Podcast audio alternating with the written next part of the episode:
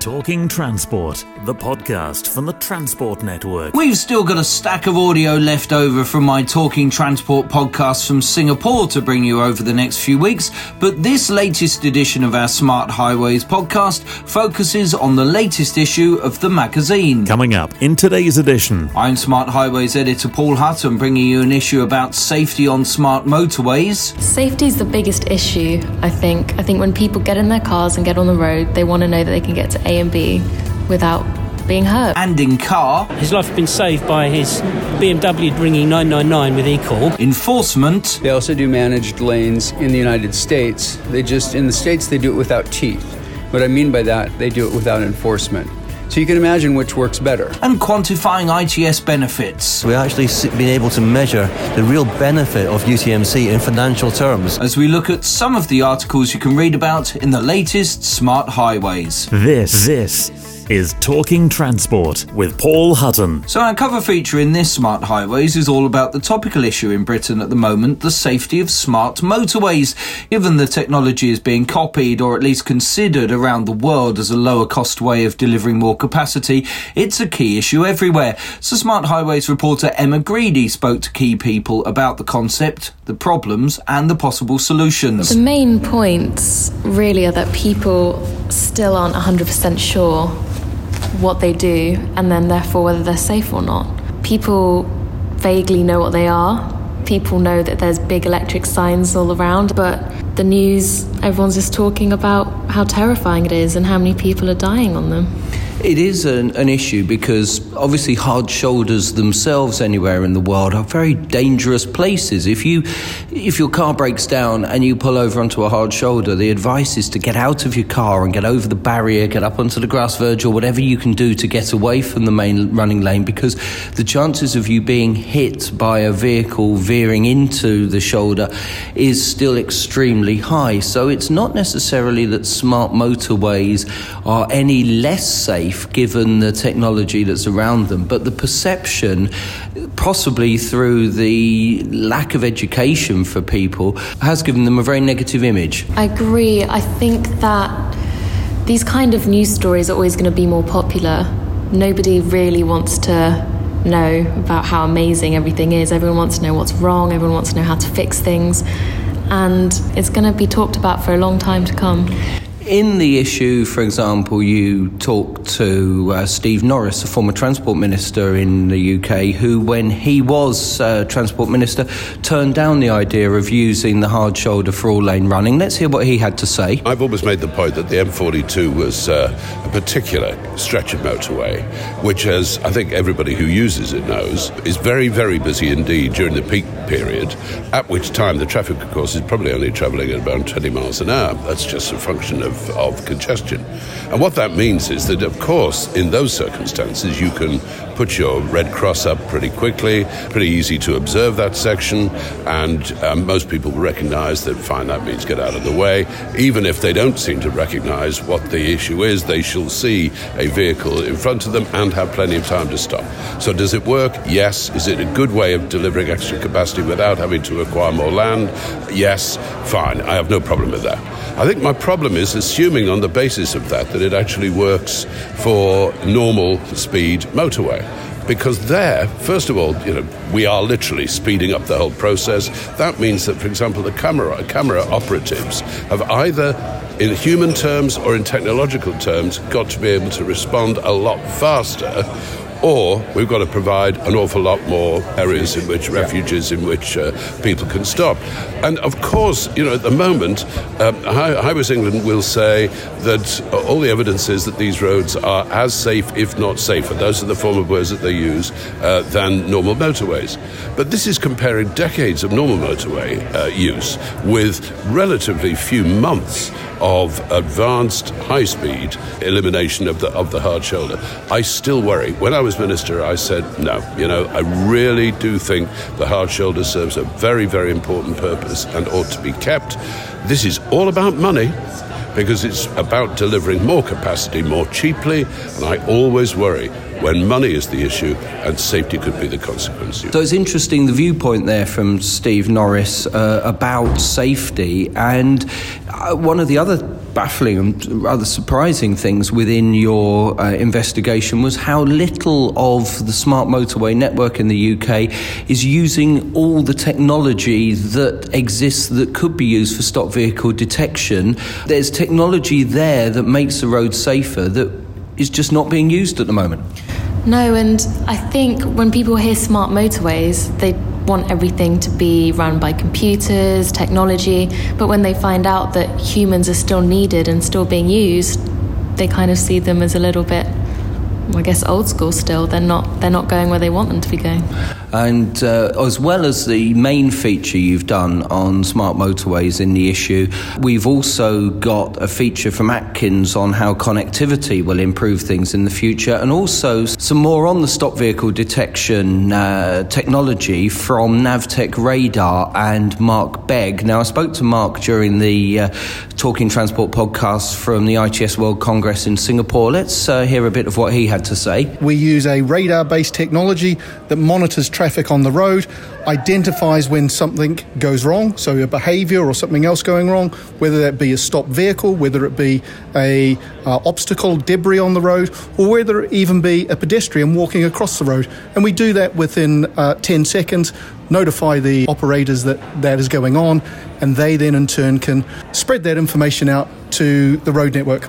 I think it's interesting there, Emma, that uh, the technology does exist, and the feature that we're running in the magazine on page 24 uh, is particularly interesting on a, a, real example of how technology does make the road safer. Safety is the biggest issue, I think. I think when people get in their cars and get on the road, they want to know that they can get to A and B without being hurt, without having a fatal accident.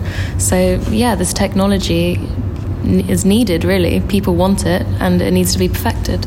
And it's where the ITS industry comes in and deals with it. So, Emma, this is your first appearance on Talking Transport. You've been working with me on smart highways for what, about eight months now. Um, how, well, clearly you're still here, so you, we must be doing something right. But how are you enjoying getting into the ITS industry?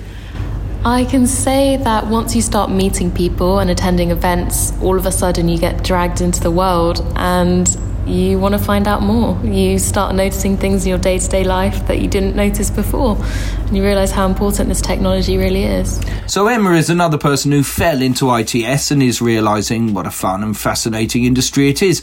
We'll hear from her regularly in future Talking Transport podcasts.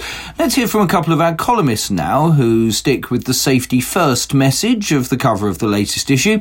In a moment, we'll get an American view from our Washington DC columnist, the former ITS American America President Scott Belcher. But first, here's Andy Graham, whose column on page 19 looks at eCall. Basically, Paul, I think the point is that about 60% of new cars that are sold have got this eCall button, and if you've got one, go and have a look for it by the mirror. It's probably got SOS or something written on. But when you go to buy your new car, the chances are that it'll be explained on page 597 of the 700 page manual, or the salesperson will probably say, Oh, don't press that button, it'll collect you to the police. Um, and actually, there's a great opportunity there for educating people about when to use it, when not to use it. So don't use it when you've got a puncture in Tesco's, but do press it when you see a coach on fire on a motorway. It's interesting because exactly that happened when my wife got her new car just before Christmas last year and was basically told by the uh, salesman in the showroom, that's the emergency button, don't press it, which was just, that, that was the sole amount of training. And when, when I read your column, I'd actually asked her when she would use eCall, and she didn't know. And it just strikes me that we've got this big feature in Smart about uh, smart motorways and the issue of it taking up to 19 minutes for people to be rescued if they uh, break down in a live lane. Well, surely that's a perfect time, whether it's you that's broken down or you see someone that's broken down, to hit the eCall button.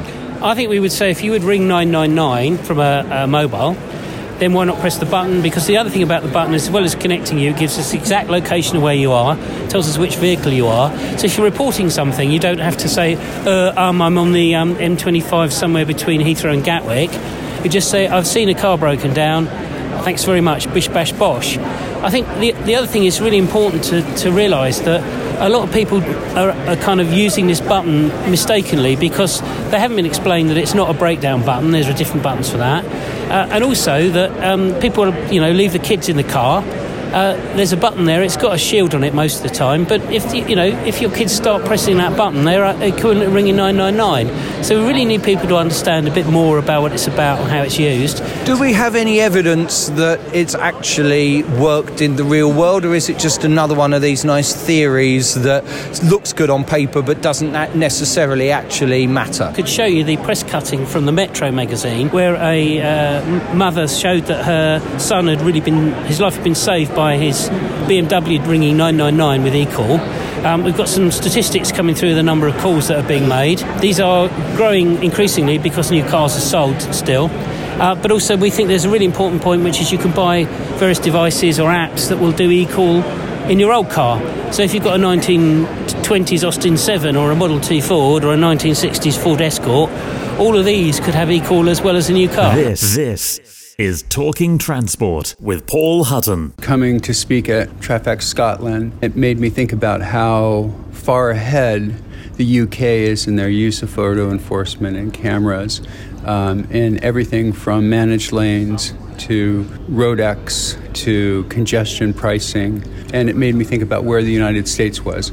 There's so much that's happening in the UK and there's so much that we can learn and should learn in the United States. Where is the US on this then? I mean, because I, I see when I drive, for example, through California and it says you know, speed enforced by aircraft, and you never see any aircraft anywhere.